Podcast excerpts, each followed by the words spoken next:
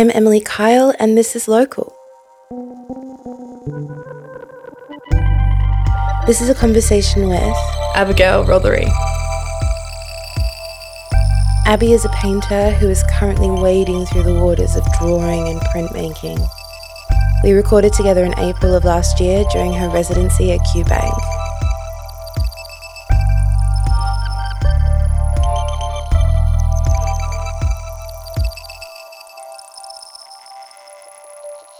I sort of I feel like I have so so many questions.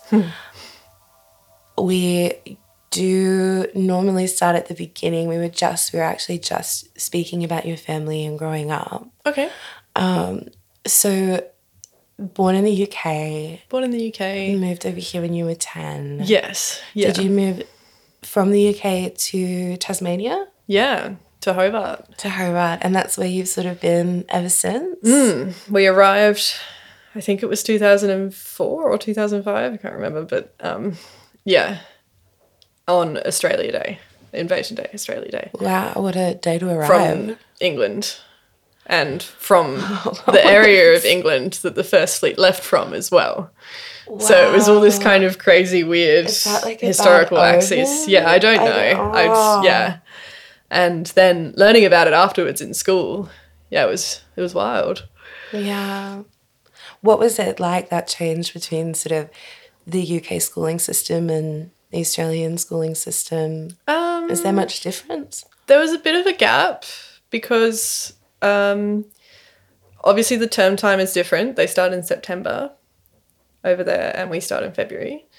Um, and I had just pretty much finished what is their grade four equivalent, and then I came here, and the age group for me was grade four.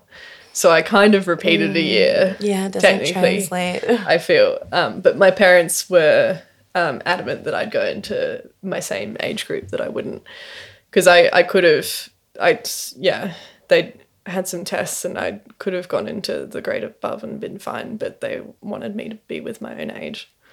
Was important. Yeah, I think socially definitely important. And also, I think no matter how wrong it might be, we do seem to have these specific sort of milestones, these expectations of children at certain ages. Um, and that that's sort of socially indoctrinated. So the difference Yeah, between. I found that so frustrating. Yeah. It's difficult to. You know, and things like over here you can learn how to drive when you're 16. Yeah.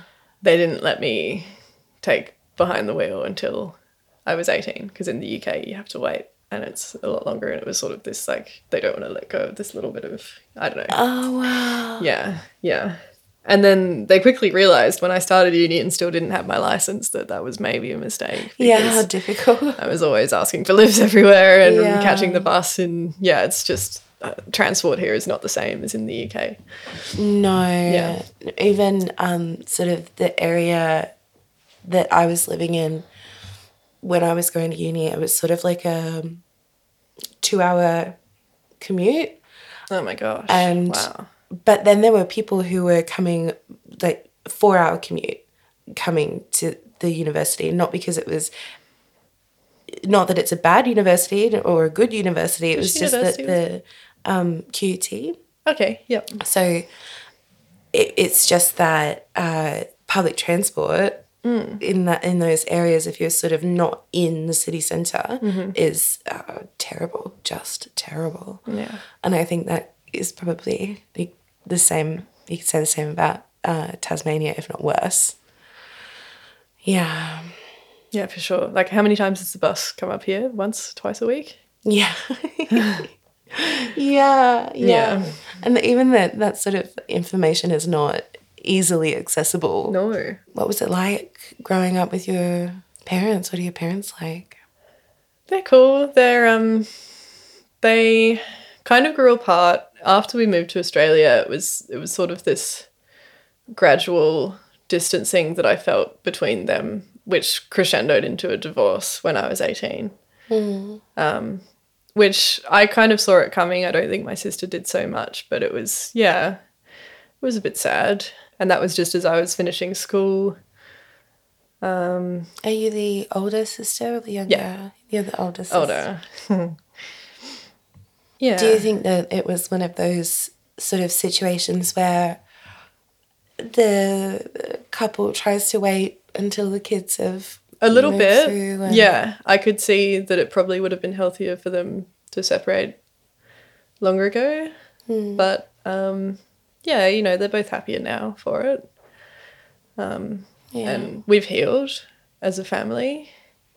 You know, my sister and I go between two separate family units, and that that works. Yeah, you just you want the best for your parents, really. In the end of it, as as kids of a divorced family, I think it's it's hard to see them go through it. Um, especially older well not especially older i mean i think it's it's difficult at any stage of your childhood and, and watching that happen experiencing that happening to your family i think maybe young young children are a little bit more adaptable and when you're a little bit older it can the, the change can feel quite stark yeah, it was a big change.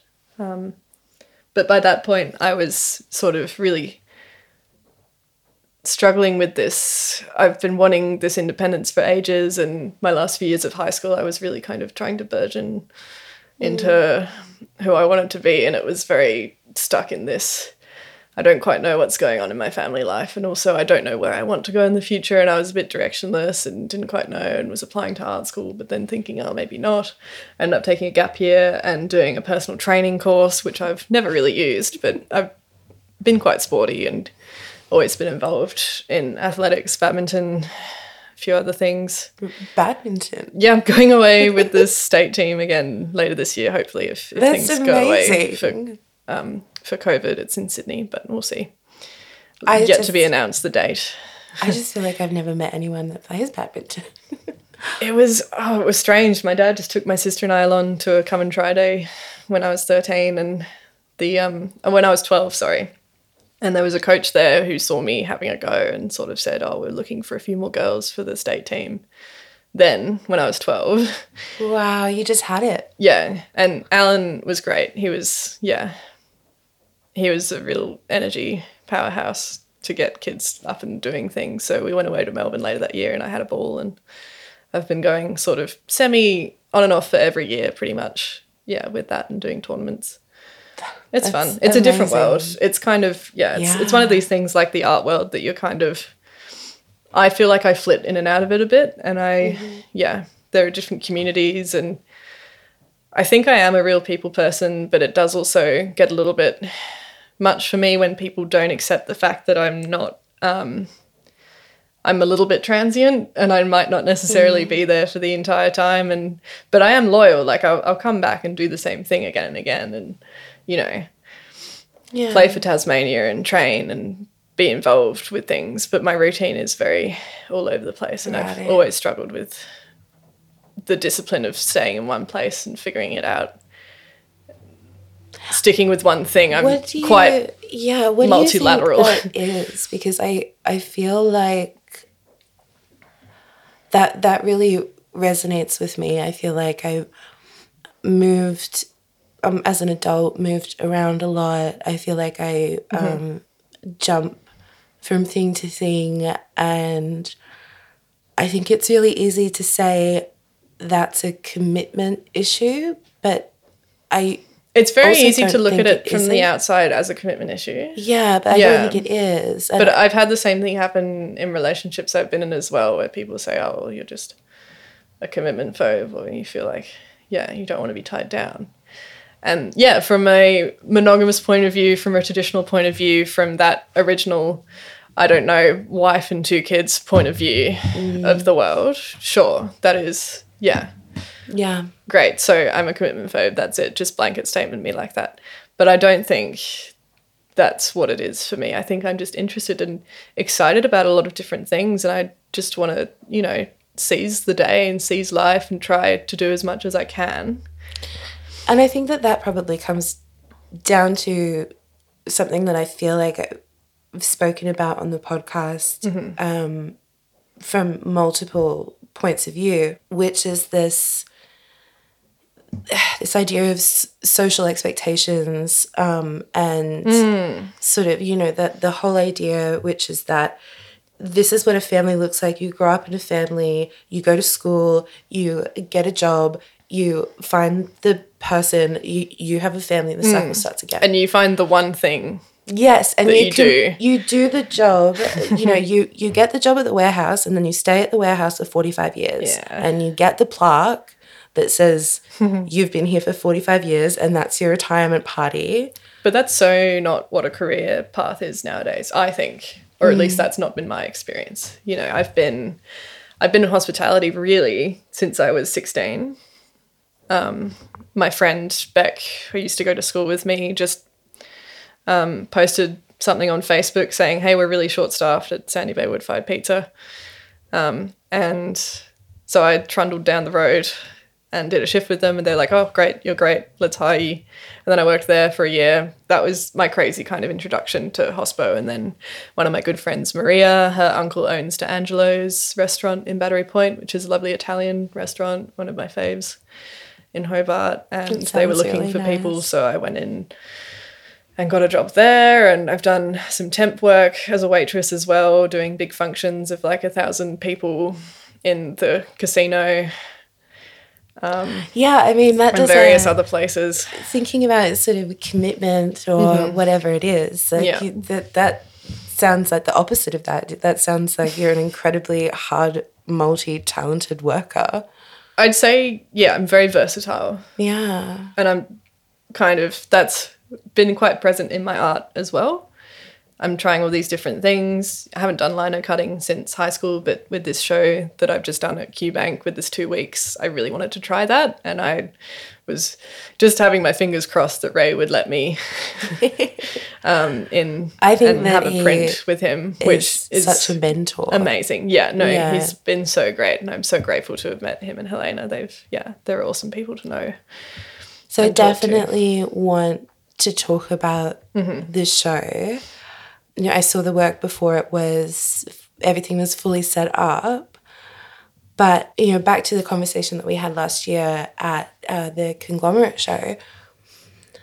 I really want to talk about Windows. I really want to talk about Windows because you know we're flipping through your your journal and you know Windows is so prevalent and you were talking about that um, at the conglomerate show and how this is something windows have been something that have been on your mind for quite a long time. Mm, mm. So what what is the attraction? I think it's it's that intersection between indoor and outdoor, mm-hmm.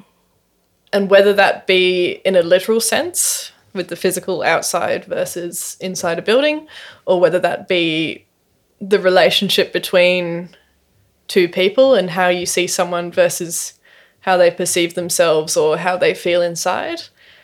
And so I think it's a really big metaphor that I want to keep exploring in my work for a load of reasons. This mural that I've just painted in Queenstown is also a window.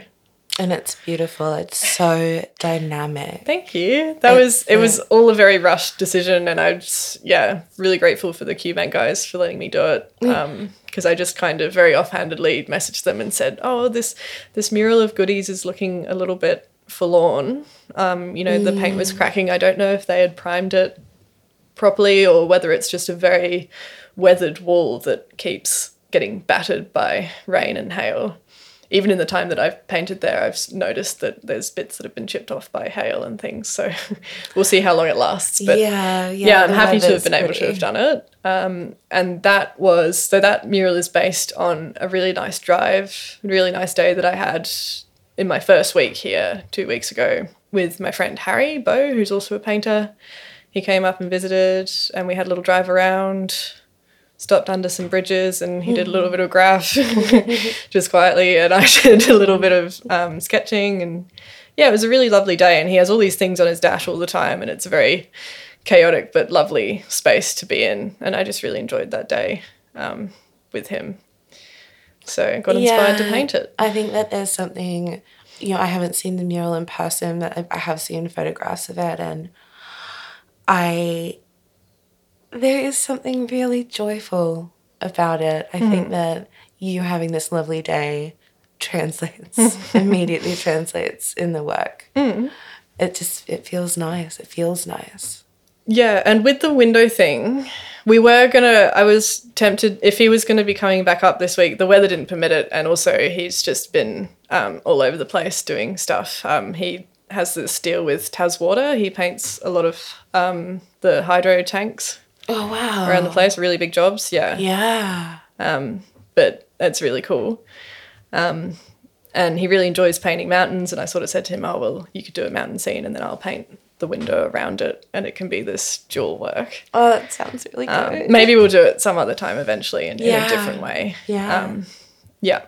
But I'm very keen on collaborating with people with this idea of windows as well, and having it be not only the contrast from inside and outside, but also between two different artists and having one frame the other. I think that's a really interesting thing that I want to keep mm. playing with.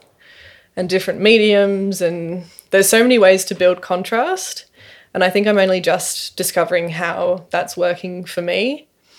Um, and being able to play with things like printmaking, which is such a, I think, contrast based process because oh, you have yeah. the positive and negative um, that you're thinking about all the time in taking away or adding mm. with printmaking that um, I'm definitely going to have to keep printing and keep doing a lot of experiments with that. Basically, my art practice is me doing a load of experiments. And there's something that really stuck with me from art school. You know, mm. I had multiple teachers say to me, I remember Neil Haddon saying to me in first year, Oh, you've just got to be a mad scientist and I kind of didn't really understand him at the time, but now I really do. You know, you just you try things and some will work out and some won't. Yeah, and I think that that's something that I think that's something that a lot of creatives, and a lot of artists and makers try to do is be playful. It's really it's really hard to I think it's really that's a really challenging thing. You know, I was talking to someone recently about D and D, mm-hmm. and you know they were talking about making a podcast playing d&d and that's something that is um, quite popular at the moment i think it's i think it's fantastic honestly. But they were sort of saying that one of the biggest challenges with a game like d&d is that you need to have the ability to play pretend which you know kids have inherently. Mm, but you lose it as an adult. It's something and yeah. i know for me i find it really challenging. I remember when I was a kid and I was really playful and I do a lot of theater stuff and now as an adult I can't imagine getting up on a stage and playing a character. Mm. You know, and yeah, I think it's the same like with art of, making. Some of my earliest memories are playing in my grandparents' backyard and they'd give me a little seed tray. Yeah. And say, Oh, go on, Abby, make your own garden. And I'd get all their weeds, which they were thrilled about. and then put them into this little make a path and maybe make a little pond with some you know yeah. um with a little dish or whatever and then put all these little rocks in and all these weeds with trees growing in this magical garden that I I'd make. And I'd spend hours doing that. Me and my sister both did. Yeah.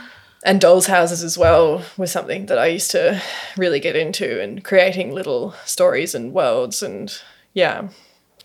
I think that that's something that there must be a connection between artists and kids who really throw themselves into mm. their imagination. Because yeah. I was talking to Caitlin and she was talking about this game that she would play with her sisters with dolls, these these paper dolls, you know, and. Uh, Josh was talking about building these little boats out of leaves and sort of sending them down.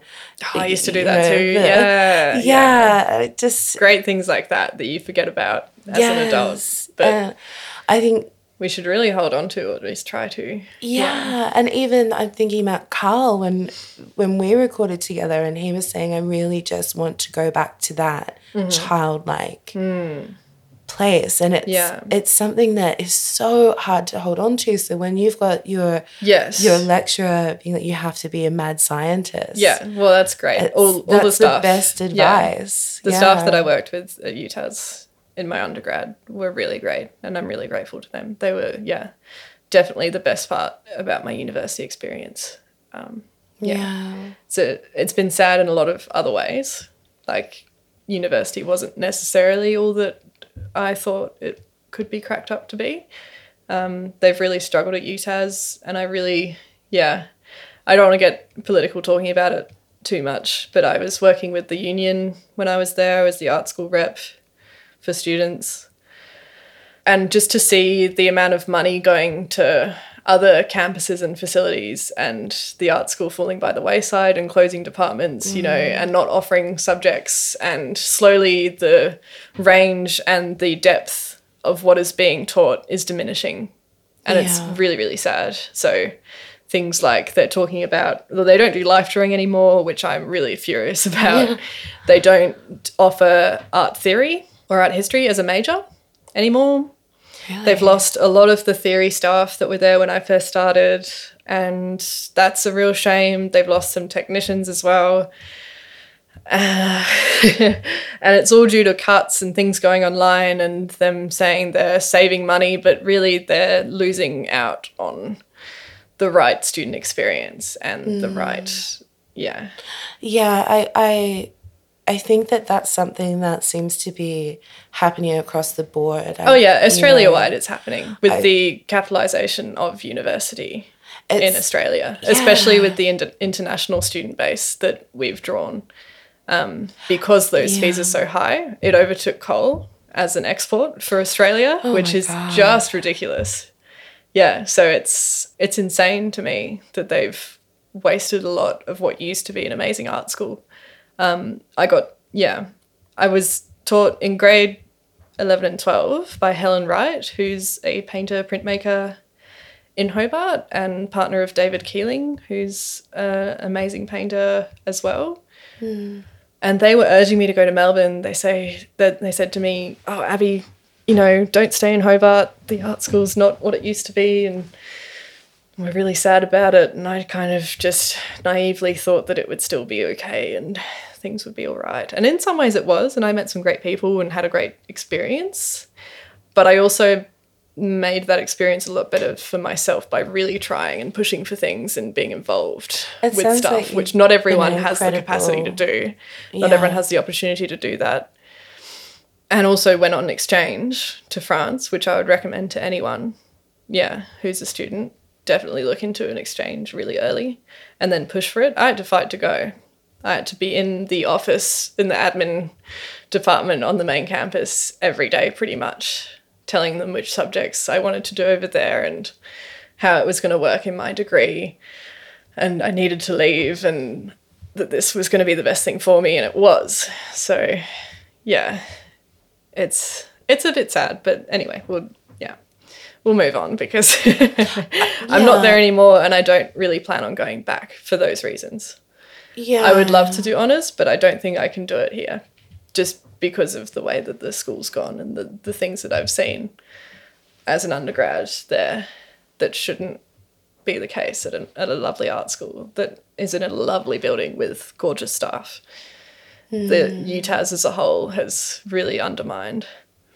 It sounds like you did become an incredible advocate uh, for change, whether For a small amount of time. that change occurred or not. It's important that it, it it's spoken about. It's important that someone says, "This isn't working. This isn't right." This, Yeah. yeah. I, I do remember, And I, I get really frustrated. I know I met a girl a few weeks ago who's just in her first year at art school there. And she had the same kind of big eyes and, you know, bright future idealistic approach to how she wanted art school to go for her. And I just identified so strongly with the person that I was when I was a first year. And I had to try really hard not to be jaded talking to her about it because I didn't want to ruin Yeah. um, the image that she had, but also being mindful of the the reality of it, which is a little bit dark. Yeah, maybe they can turn it around. I don't know. The new vice chancellor might have a good outcome that he's able to work towards, but it's a whole change of culture that needs to happen, and not only at a university level, but also at a state and federal government level, in terms of our university structure and how courses are taught. Mm. Yeah, Yeah, It's a biggie. It it really is, and it's you know I think personally I think that the fact that it's left up to a handful of people, that the fact that you know you've come away from that experience saying, and, and this is so often I think what happens at a lot of universities, but also not just universities. Um, schools in general, any kind of education system, people come away from that experience saying, "Oh, thank God there was this one lecturer. Thank God there was this one yeah the people really make the place. And i feel like you find that wherever you go. I've certainly found it here in queenstown a lot Yeah. you know? The people that i've met here really do make the place that much more special. And every time i come here now because i'm a bit of a serial visitor to queenstown these days um, i love reconnecting with those same folk and also meeting new people who have been here. Yeah, and having that yeah unique ex- queenstown experience that um, gives you little avenues into people's lives here you know i i've definitely i might just do a carl ross and move here like it's so uh, it's so special yeah really magical it is. I think too the people that uh, come here regularly that that don't just come here, have the experience and leave, but Mm-hmm. continue to come back. That experience is so much fuller. yes i found that every time i've been here i've gained a deeper connection and understanding to this place. Mm. And place is really important in the work that i do. And i don't think that for me to do a residency i can't be a person that just flits in and out. It has to be a recurring connection and something that will always be a little part of me as well as me leaving a little part of me there. I think that that's something that's becoming more common as well with the residency. You know, there is this sort of bridge building that's happening, you know, in Queenstown yeah. with, I, I guess, I guess, sort of um, Hobart artists, but the the state in general. There are these um, connections that are being made all over with Queenstown as sort of like this meeting place, I suppose. Um, and I like, I actually really like the idea of that meeting place not being an epicenter like Hobart. Like that Queenstown artists aren't necessarily going to Hobart to have that community experience, but that the artists in the epicenter are coming to this regional space and yeah this relationship is unfolding and growing and yeah yeah in this tiny little pocket, you know. Because I think that, yeah, I do. I do think you could go somewhere like Melbourne, Hobart, Brisbane, um, and stumble upon community quite easily, and um, sort of to find it out here is, is kind of bizarre and wonderful. for sure yeah And I think thinking about your show last night, there were so many different things that I loved about it. You know, the printmaking that you were doing of the um, of these figures using that Japanese rice paper. yeah When yeah I first saw it, I thought it was sort of like mylar or um, some sort of tracing paper. And then you feel it; it's actually quite textural and beautiful. Yeah, yeah no, it's gorgeous. The, I love that the ladies light. at Ad Art, um, They're amazing. yeah, so they recommended that to me when I said that I was going to be branching into some printmaking um, because it's beautiful to print on. It actually took to the print better than the like the lovely 300 GSM Hahnemühle paper that I'd also bought up with me or anything else. So um, yeah, it was a really strong print image, and then also has this um, transparent quality to it that lends itself like to then layering and windows and yeah, gorgeous things like that. So I'd love to see it on a day where there's more light. Um, Yeah. You know, yesterday was so overcast. Usually it is. But then also you did you did create these these lamps with that same yeah, I did. paper. I did some lamps and some lanterns, yeah. um, I love that play with light. I think which was really fun, and I want to play with light some more.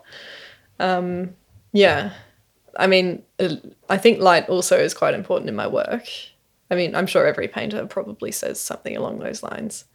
Um, can get a little bit repetitive, but yeah, it's important in the sense that it builds form, um, but also can be really evocative. It can make you feel feel things that form alone probably couldn't. Yeah. Well, that large, the largest piece, I think, um, in the show was that uh, beautiful dark ink the, of the Yeah. river under the bridge. Yeah, so that was when Harry and I were Yeah. yeah, And that had our nice day. it's so, and it is a really dark image. Yeah. Um, but it doesn't come across as dark and foreboding, you know. Oh, I'm glad. Yeah. It's um so when you're talking about light, Mm-hmm. I do like the idea that you've been able to um, translate this beautiful scene with with and and having it be very dark Mm.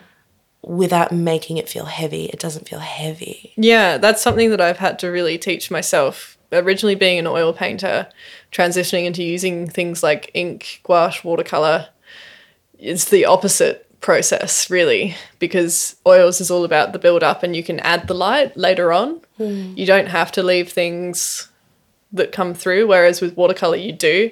Everything that you put on top is then going to be a darker, more opaque hmm. thing. Yeah, so to leave the the light of the the paper, the whiteness of the paper becomes the light, and it's very um, immediate. Yeah, which I enjoy, but it can be frustrating I think to work with.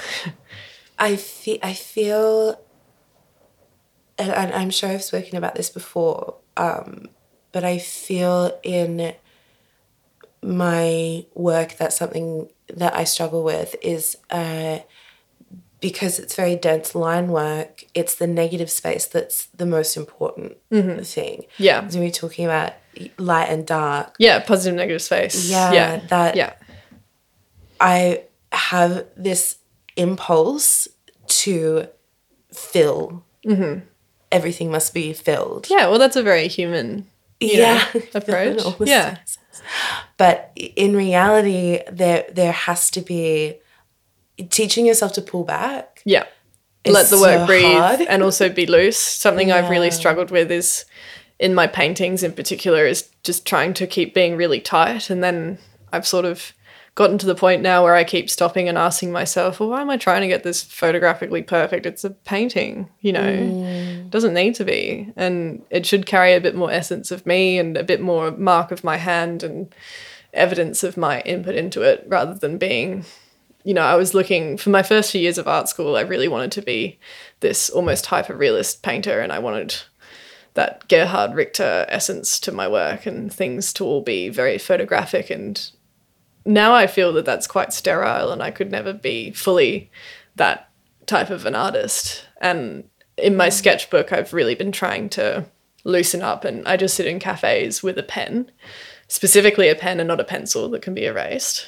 Um, so I sit there and I do these really loose, and it's really quick because it's just while I'm having coffee and then I'm off to do something else. And that has been really important, I think, for my practice in developing this looser approach.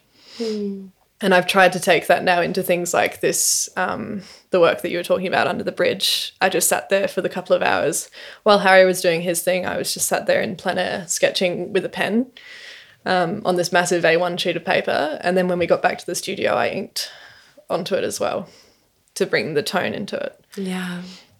Yeah. But yeah, the immediacy of the line that you get with pens is something that I do want to translate to my paintings, but I haven't quite got there because I don't want to. Yeah, it's this weird battle of letting go of some of the detail, but trying to hold on to what made you want to do that work in the first place and represent it the way that you want to see it. Yeah.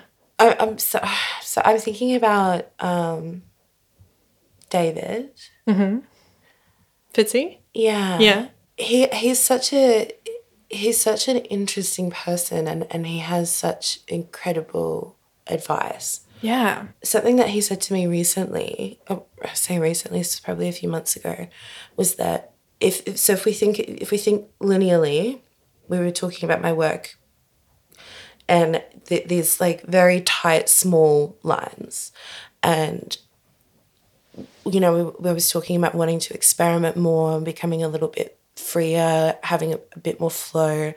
And he sort of said to me, you know, you can't you can't jump from here mm-hmm. to the other extreme end of that spectrum. Mm. But you have to try to bring where you are and where that other extreme is closer into the center. So it's not that where you are now is moving closer to the other extreme. It's that both that pull in together. Yeah, that Yeah. they're both pulling in together.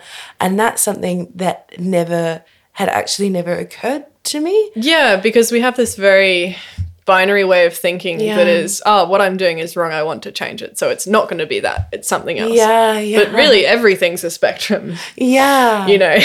But I hadn't even thought I, I thought that okay, here's the thing that I need to change.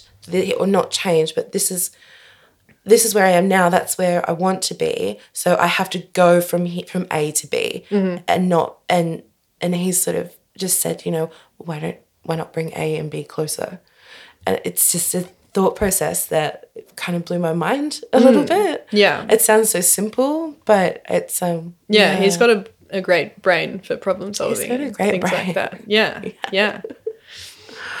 Um, yeah, so we've been talking for a little while, but the other thing, the last thing that I sort of really wanted to touch on was what I enjoyed so much about um, the your lino prints were the fact that they were almost comic Yeah. esque. Yeah. And I feel like, I mean, obviously that sort of um, in part is those there figures in these windows and these square boxes, but also the um, you know connection that you have with Lee and Josh and co-owning that that equipment and the moon shed Yeah. and That's all very exciting. so yeah. obviously those guys are um, very interesting sort of comic graphic novelists. Yeah. Do you feel like their narrative and They've their definitely influenced me a lot. it's like yeah. seeping in.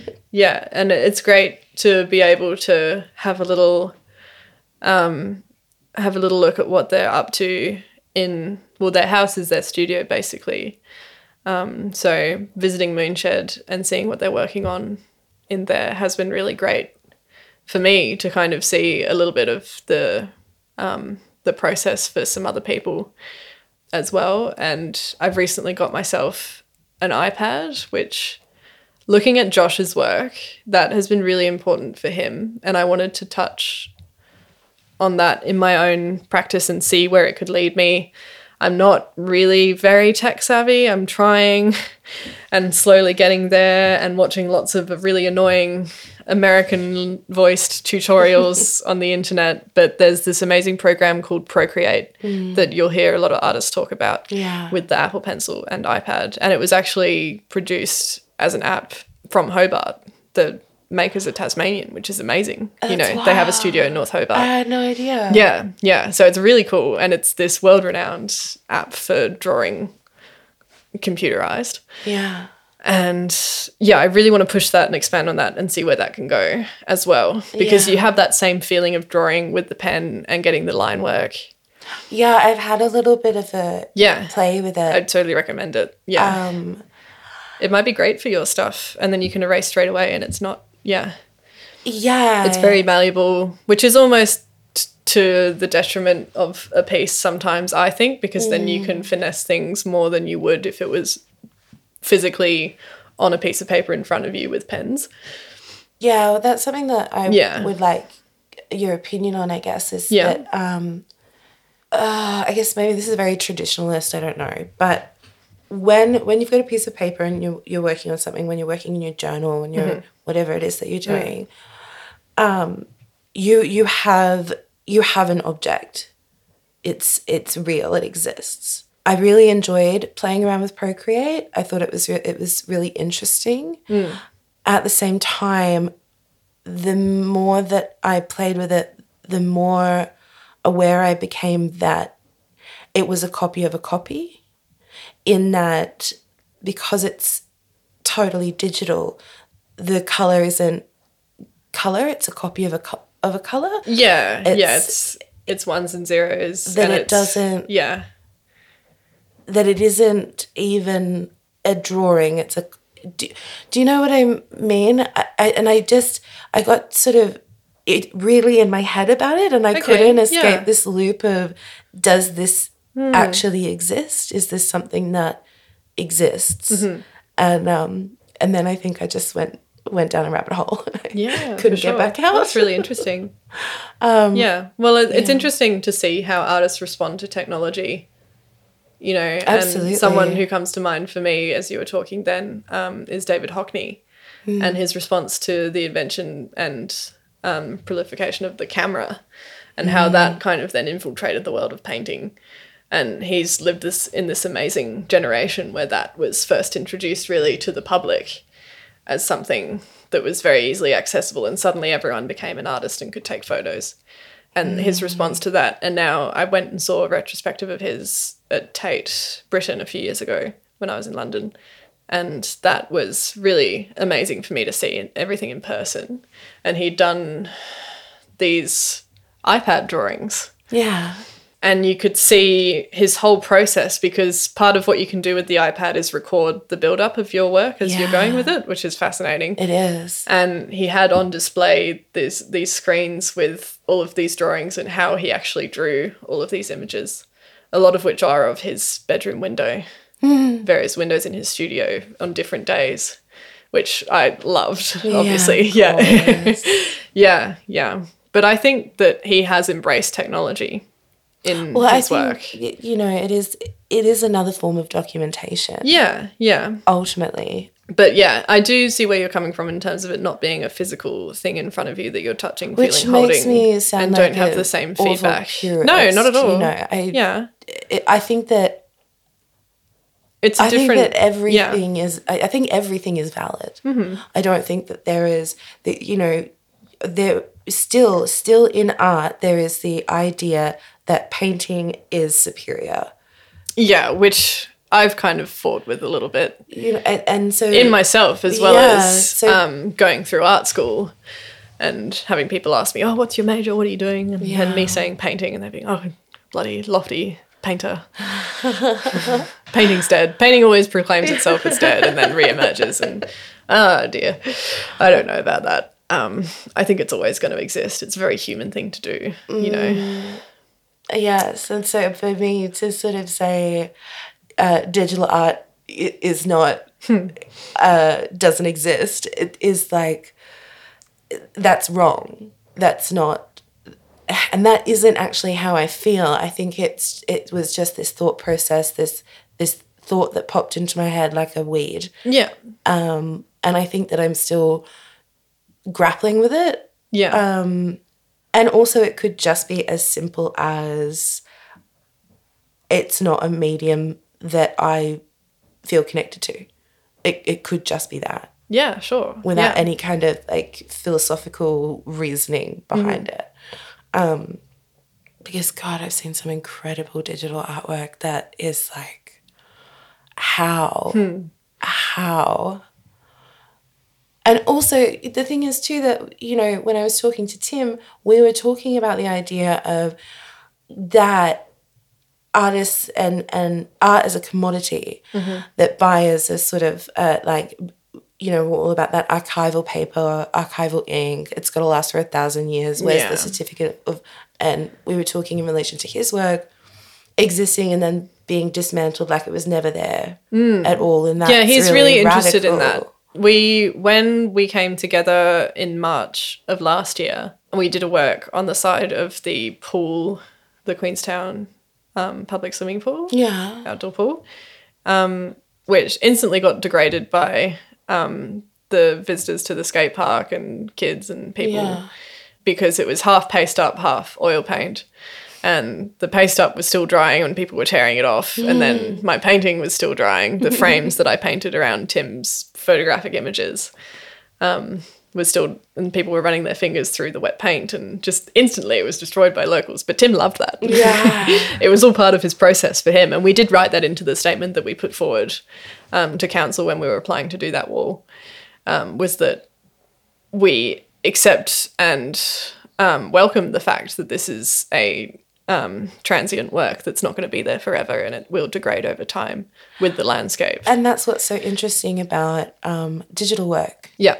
and so that it that it can be Hmm. reproduced and reproduced and last forever but also doesn't actually. Doesn't actually exist, exist is kind in of in the same world that we exist. Yeah. yeah Yeah, for sure. so it's um Yeah. there's so many different viewpoints.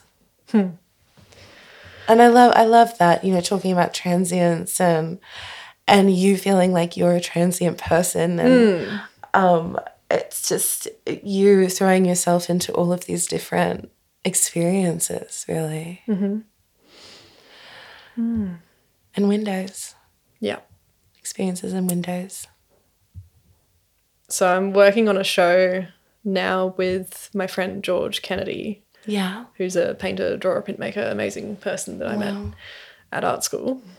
And we've got an exhibition. We managed to successfully apply and be accepted for the Rosny Barn um, Schoolhouse Gallery, oh that's fantastic which so we're going to be for two weeks in June in there, have some work.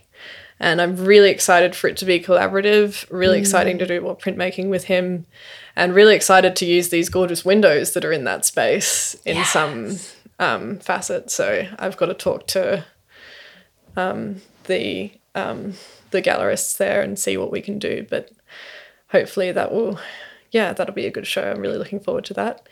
yeah, I think it's it's going to be my first proper formal exhibition in Hobart, really for quite some time. That's fantastic Yeah. And I really hope that I can do it justice and afford the amount of time it's going to take to put into the show. Yeah.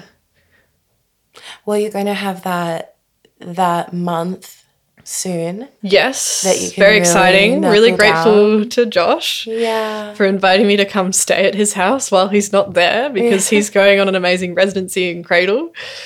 Um, yeah, so that's that's going to be great. Um, a great time for some play, and I also I rent a studio in Salamanca Art Center, which is sort of a bit sacrilegious because I'm hardly ever there.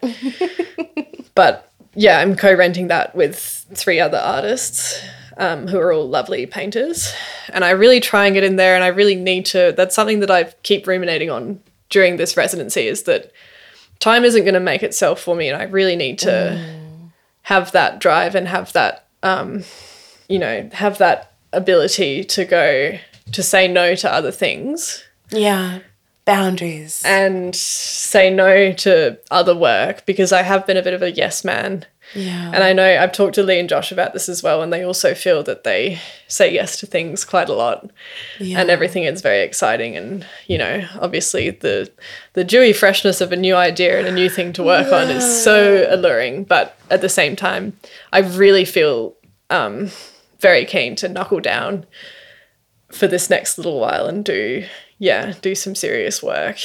And I'm really thankful that I was able to do this two weeks in QBank because What that has really led me to this yeah new um, fire, I guess, under me.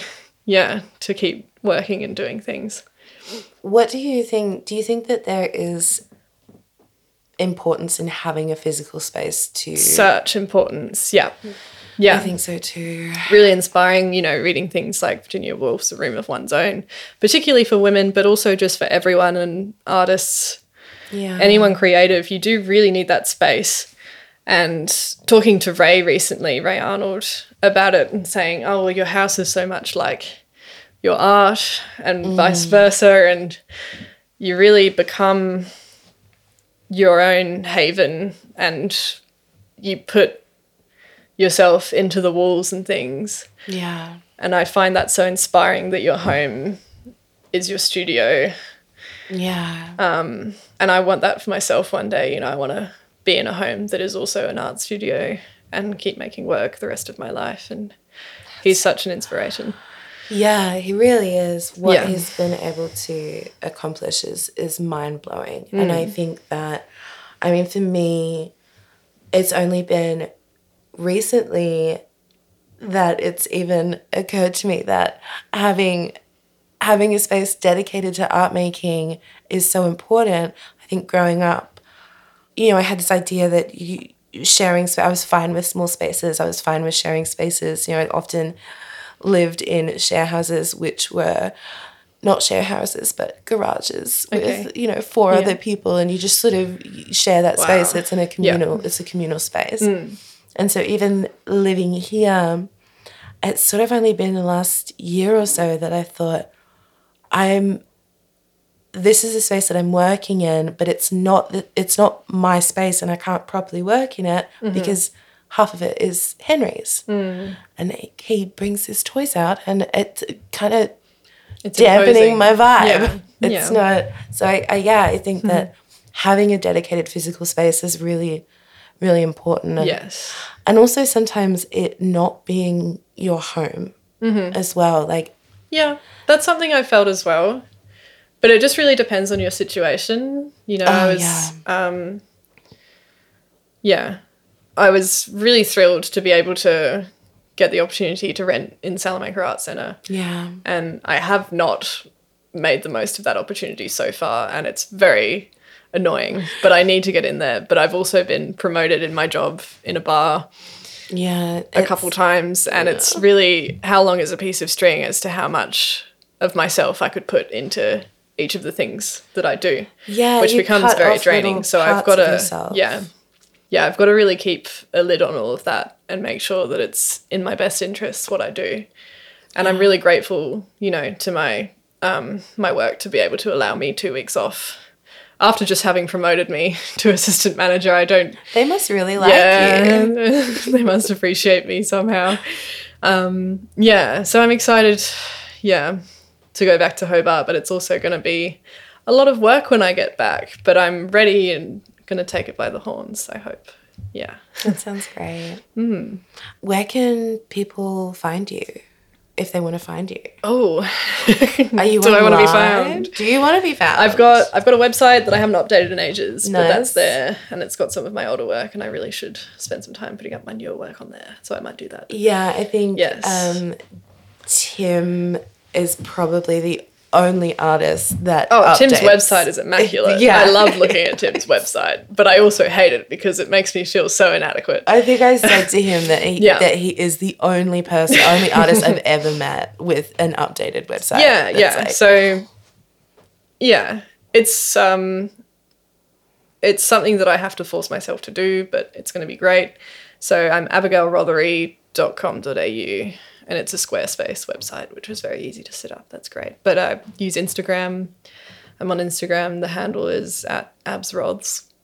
And yeah, other than that, you can find me working a lot in bars in Hobart, Preachers, and also the Mayfair. And There's um, still live classes. yeah, doing life drawing at Simple Cider, which is I think 189 Elizabeth Street. Don't quote me on that for the address. Um, and those guys have been great to me. Yeah, um, being able to set up those classes just off the back of meeting Patrick one day when he came to deliver cider to my bar where I work. And then going from a lovely conversation we had there about this new warehouse space that he was excited to be opening up and inviting creatives in to participate in the growth of this new little hub. it feels like dominoes. You know, you just sort of meet Yeah. someone and then something yeah, takes that's off. that's and- always how it happens for Yeah, me. That's how. I've gotten every single job I've ever gotten. That's how I've met the most incredible people in my life. Is just all through these little tiny interactions that then grow to something great. Yeah. Yeah. Um, I don't know. Some people kind of they meet me and they think that it's this really happy go lucky persona. But I think you just, your connections and your approach to people should be positive and should have that kind of slightly opened door policy. Yeah. And you will then attract Yeah. that kind of energy that you want to attract. no, definitely. definitely. That's always been my approach anyway. I think that yeah, again that really resonates with me and I but I also think that not being I know that I've faltered because of my naivety. And um That is dangerous. I can relate to that a lot. Yeah. So definitely door Yeah. open Yeah.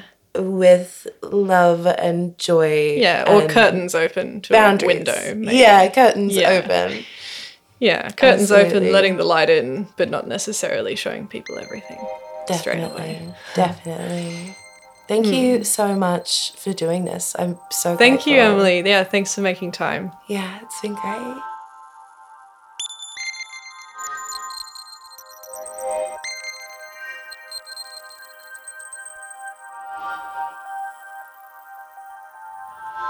This was local. This project would not be possible without the incredible community of folks who make time to chat, nor would it be possible without the tremendous support of the West Coast community.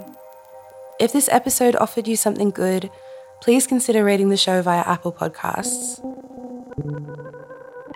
The podcast is produced by Carter Pierce and myself.